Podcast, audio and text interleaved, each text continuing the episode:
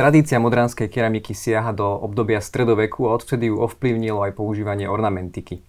Je to tradičný artikel slovenskej ľudovej výroby, avšak firma Modránska sa snaží do týchto tradičných postupov vniesť aj isté inovácie alebo nové postupy. E, vyrába predovšetkým užitkovú keramiku a so zakladateľom a majiteľom firmy Jakubom Líškom sa budem zhovárať nielen o firme a o špecifikách segmentu ako takého, ale sa dotkneme takisto aj témy akceptácie bezhotovostných platieb pretože Modránska je jednou z tých firiem, na príbeh ktorých upozornila aj spoločnosť Visa v rámci svojej kampane Slovensko platí kartou.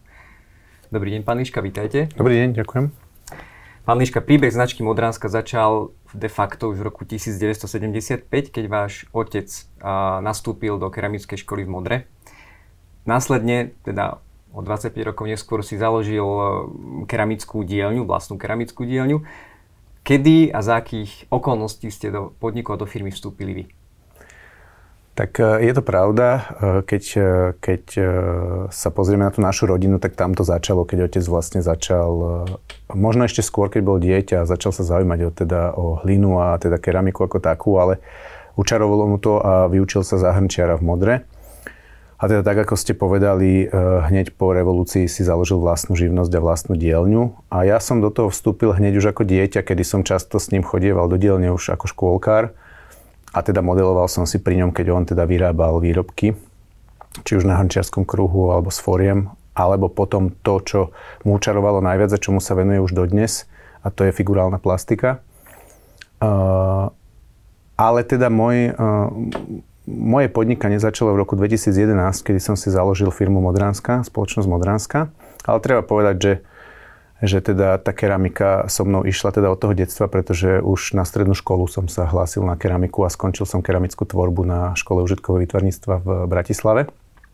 A pokračoval som teda na Vysokej škole výtvarných umení ďalej, síce nie už na keramike, ale teda až v roku 2011 som sa rozhodol ako keby prevziať to otcovo remeslo ale troška inak. Otec bol teda viac menej ľudový umelec, alebo je ľudový umelec, ktorý má dielničku, kde pracuje sám. To znamená, tvorí, tvorí svoje sošky a toho najviac baví. Ja som chcel podnikať, a chcel som si založiť firmu a chcel som zamestnávať týchto šikovných remeselníkov, ktorí to remeslo ešte vedia a, a, a skúsiť tej majolike dať nový šat.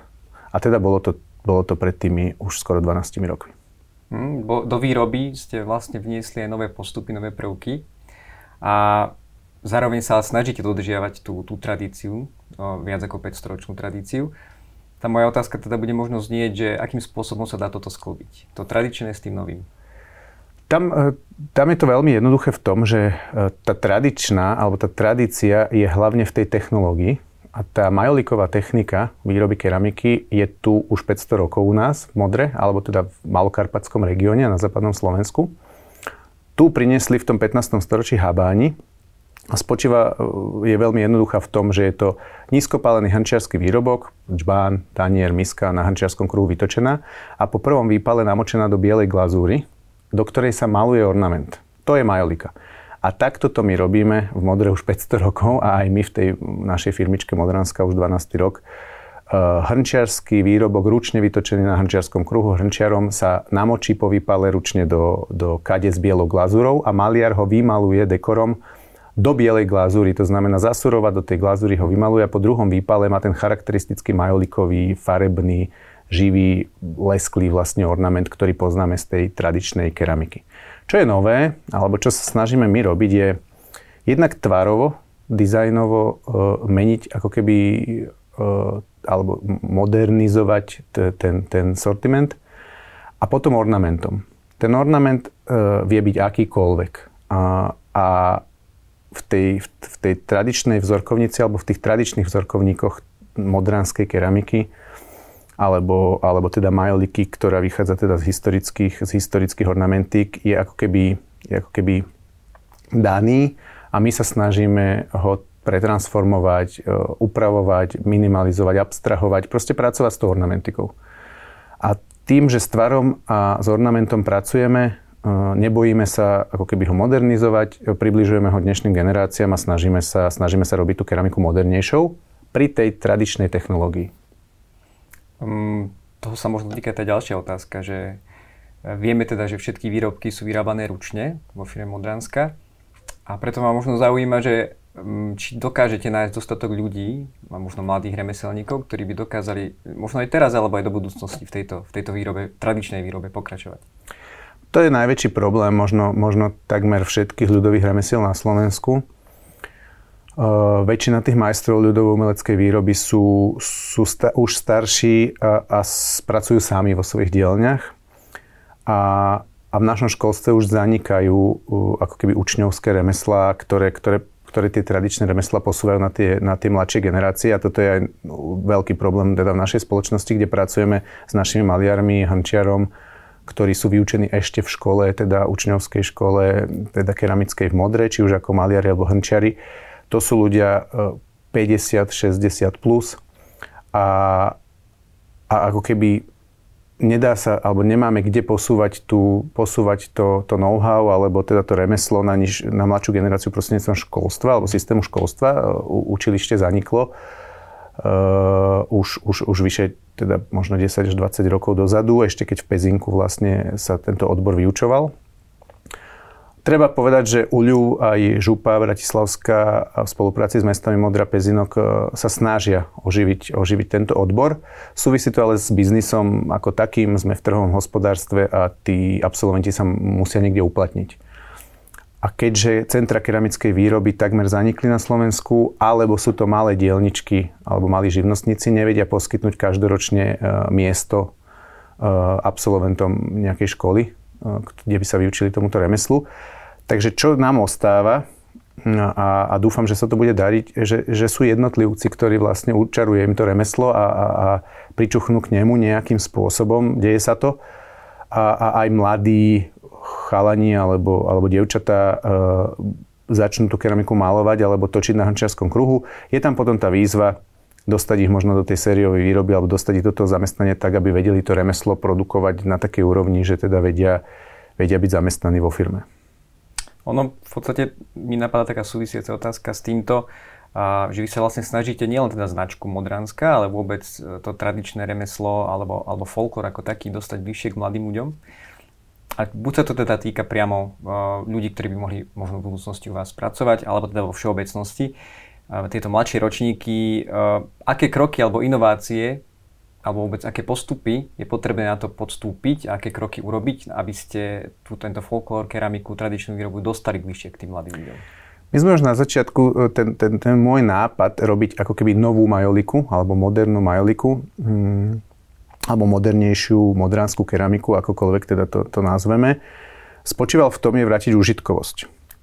My poznáme všetci možno na Slovensku alebo v Československu tie, tie dekoratívne, ornamentálne, vyrezávané taniere na stenách našich babičiek. Tá modránska keramika bola teda a je dodnes súčasťou domácnosti v celom Československu, kde ona z, v druhej polovici 20. storočia sa stala oveľa viac dekoratívnou ako užitkovou. To znamená, že vysela na stenách, e, obrazne povedané.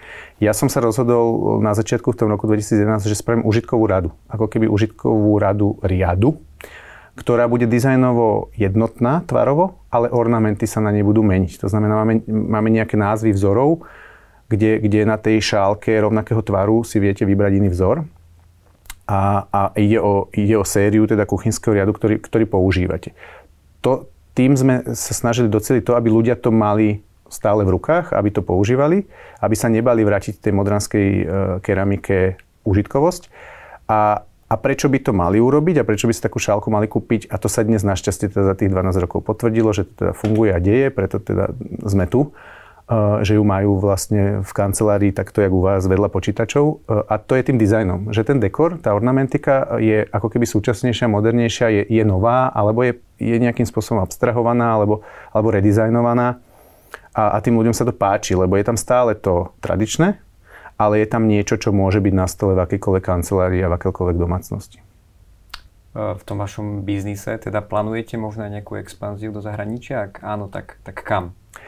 My sme teraz v takom štádiu, kedy sme si minulý rok otvorili obchod s kaviarňou priamo pri našej výrobe. Je to prepojené s dielňou. Robívame tam aj také eventy počas leta pre, pre ľudí, e, rodiny s deťmi, dielničky na, na terase tej kaviarne alebo priamo teda v tej našej výrobe vonku. A, a, a je to veľmi teda populárne a, a ten, táto časť biznisu, ktorú sme predtým nemali, mať, mať kaviareň s obchodom, nám teraz teda ten posledný rok e, otvorila také nové, nové možnosti. Je to síce u nás v Modre, ale je to blízko k Bratislave a teda veľa ľudí spoznáva to remeslo prostredníctvom aj tých dielničiek a prostredníctvom toho nášho obchodu. E, a, a je teraz otázkou, že, že čo z toho nášho biznisu budeme viac rozširovať, pretože ten potenciál je aj v tom zážitkovom, či kurzy, workshopy, dielničky, eh, alebo v tej, v tej expanzii vo výrobe.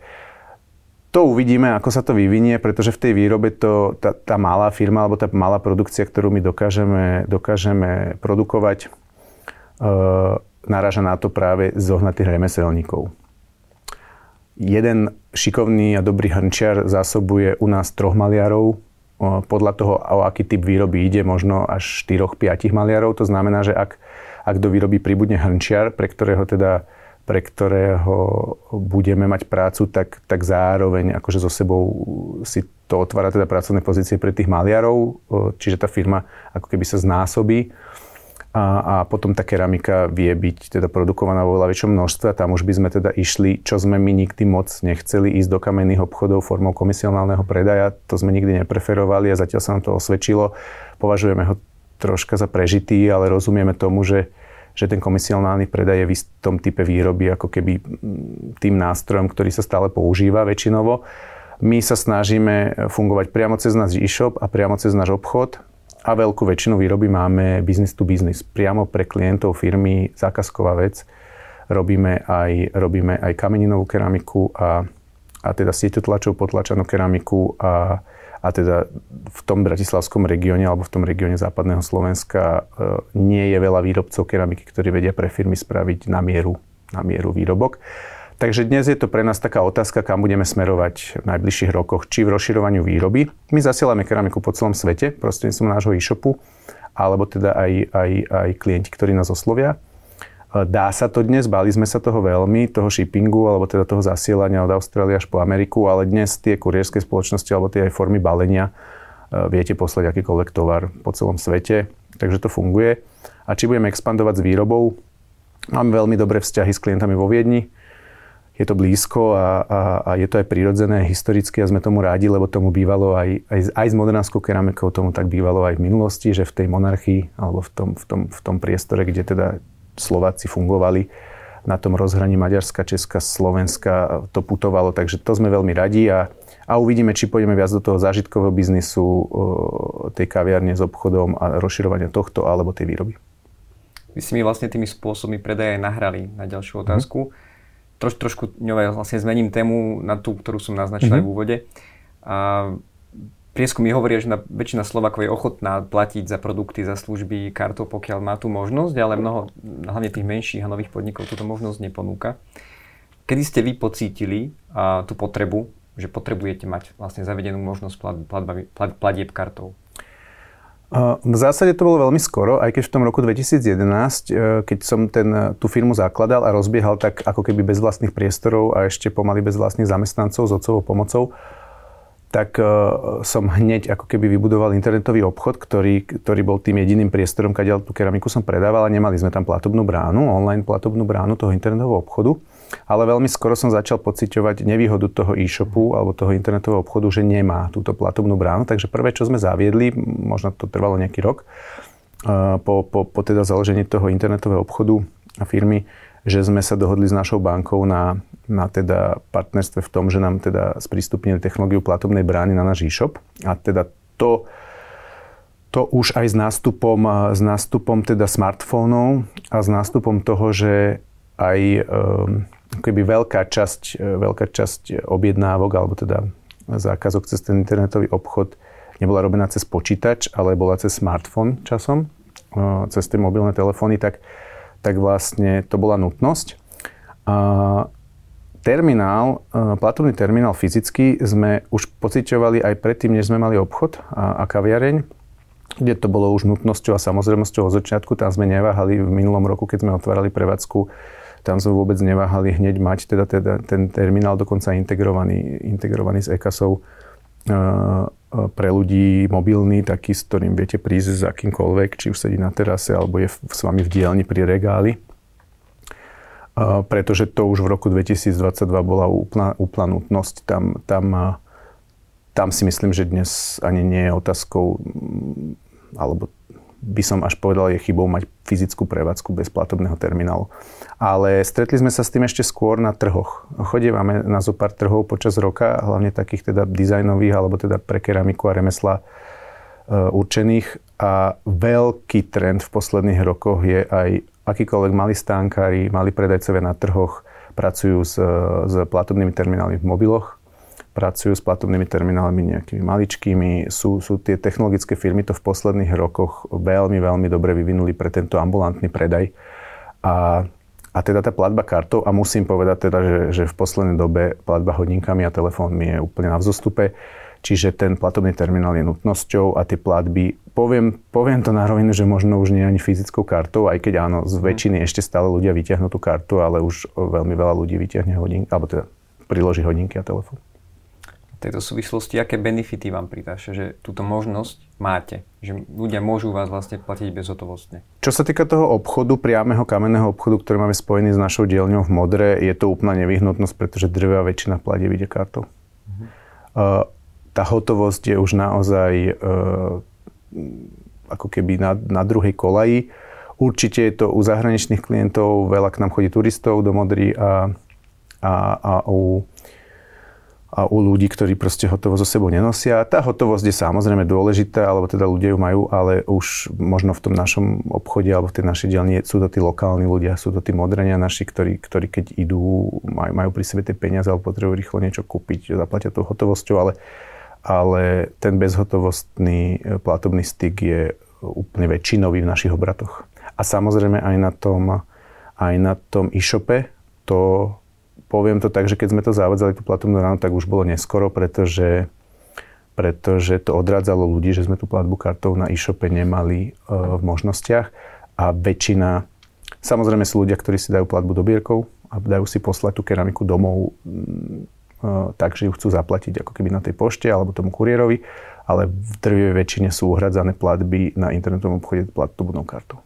Uh-huh. Čiže vy to vlastne, predpokladám, že vnímate aj tak, že platby kartou vám pomáhajú aj pri budovaní, udržiavaní vlastnej klientely. Určite áno. Určite áno. Dnes hlavne mladú generáciu a my sa snažíme, teda ten náš klient je taký, ktorý chce kúpiť niečo slovenské, ale súčasné a moderné, niečím, čím sa vie prezentovať. Veľa ľudí kupuje našu keramiku ako darček do zahraničia, či už pre, pre Slovákov do zahraničia, alebo, alebo teda e, priateľov v zahraničí a, a je to proste pre nich produkt, ktorým vedia povedať, že toto je slovenské, ale je to cool, je to súčasné, je to, je to naše a nie je to niečo, čo by sme niekam dali na poličku ako nejaký taký nepoužívaný suvenír, ale niečo, čo môže ten, ten človek v zahraničí ako šálku alebo pohárik alebo misku proste mať, že toto je zo Slovenska. Už, už vlastne vieme, že kedy ste zaviedli bezhotovostné platby vy.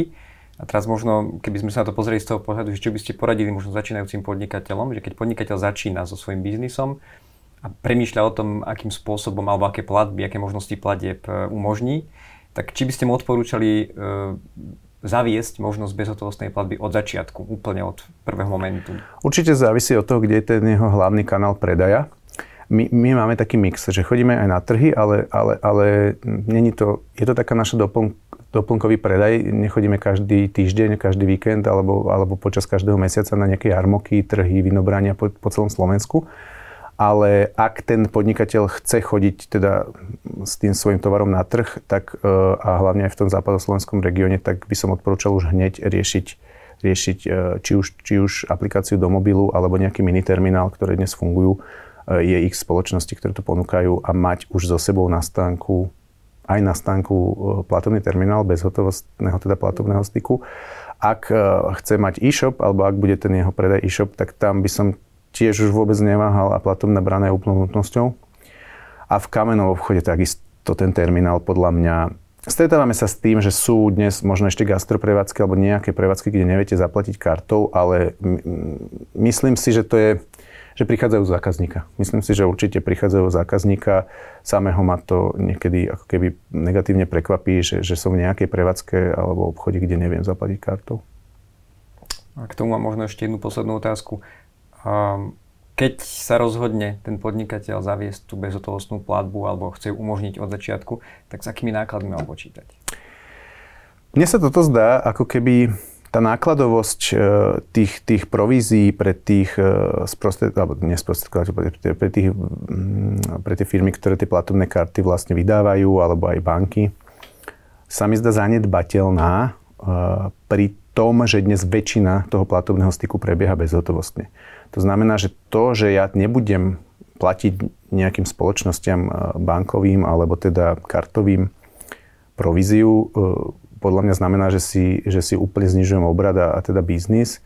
Tá, tá nákladovosť je rádovo, to je percento, z tej, percento, možno dve, z, z tej platby. Prevádzka platobného terminálu, väčšinou, väčšinou dnes, ako neviem si predstaviť zakladať biznis alebo robiť biznis bez, bez banky, bez, bez účtu.